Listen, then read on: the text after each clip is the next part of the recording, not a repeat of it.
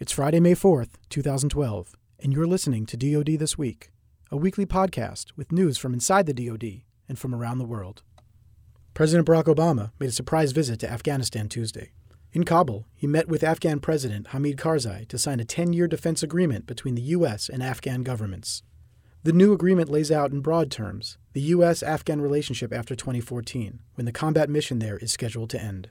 Last year, we removed 10,000 U.S. troops from Afghanistan. Another 23,000 will leave by the end of the summer. After that, reductions will continue at a steady pace with more and more of our troops coming home. And as our coalition agreed, by the end of 2014, the Afghans will be fully responsible for the security of their country. But we will not build permanent bases in this country, nor will we be patrolling its cities and mountains.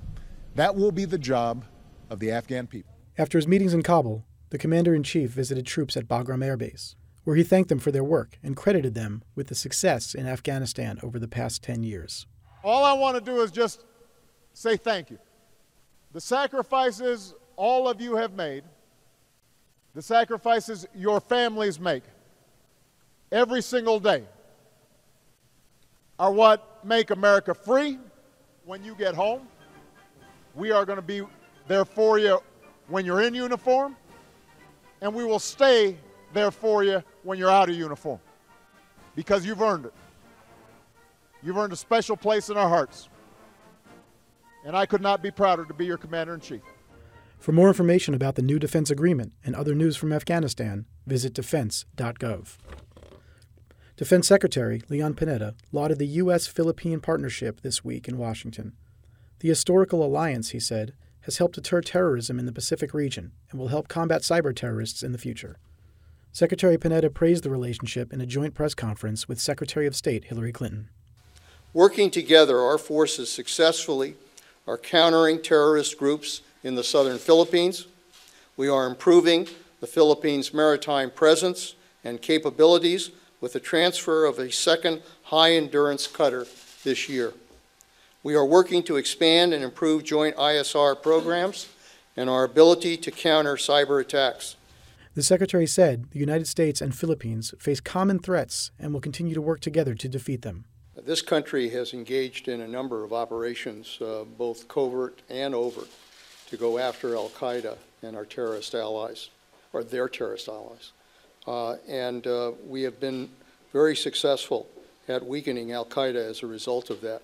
Uh, this is a group that attacked this country on 9 11, and uh, we have made clear that we are going to do everything we can to defend this country uh, using every means possible. For more information, visit defense.gov, or you can watch the full unedited press conference on PentagonChannel.mil.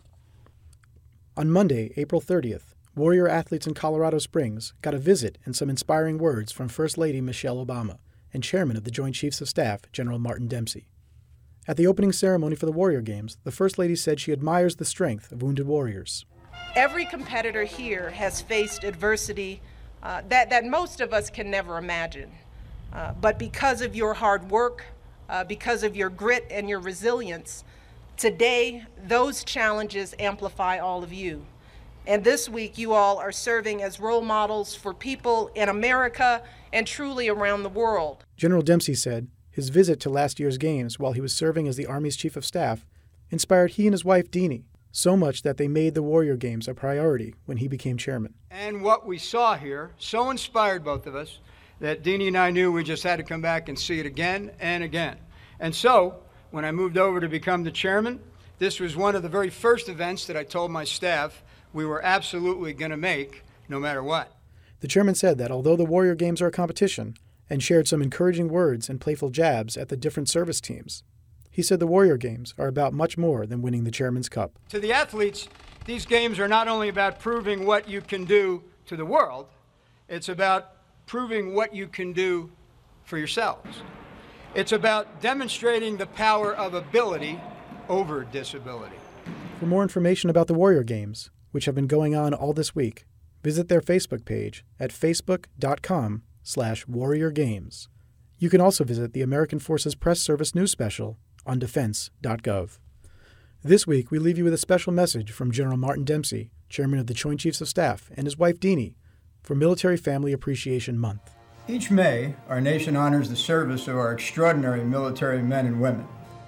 Citizens around the country recognize your steadfast dedication to protect and defend our nation's security and that of our allies, our friends, and our partners. Gratitude from an appreciative nation, not just during this month, but always, inspires courage and purpose for those charged with keeping America safe, strong, and secure. Continuing to thank and support our veterans and wounded warriors is crucial to the health of our armed forces and truly essential to the strength of our nation.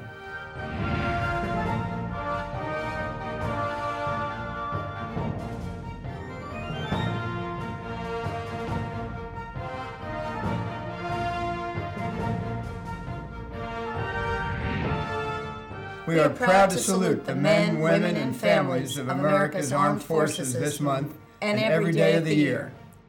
You've been listening to DoD This Week for the week of May 4th, 2012. For links to these stories and more, visit dodlive.mil.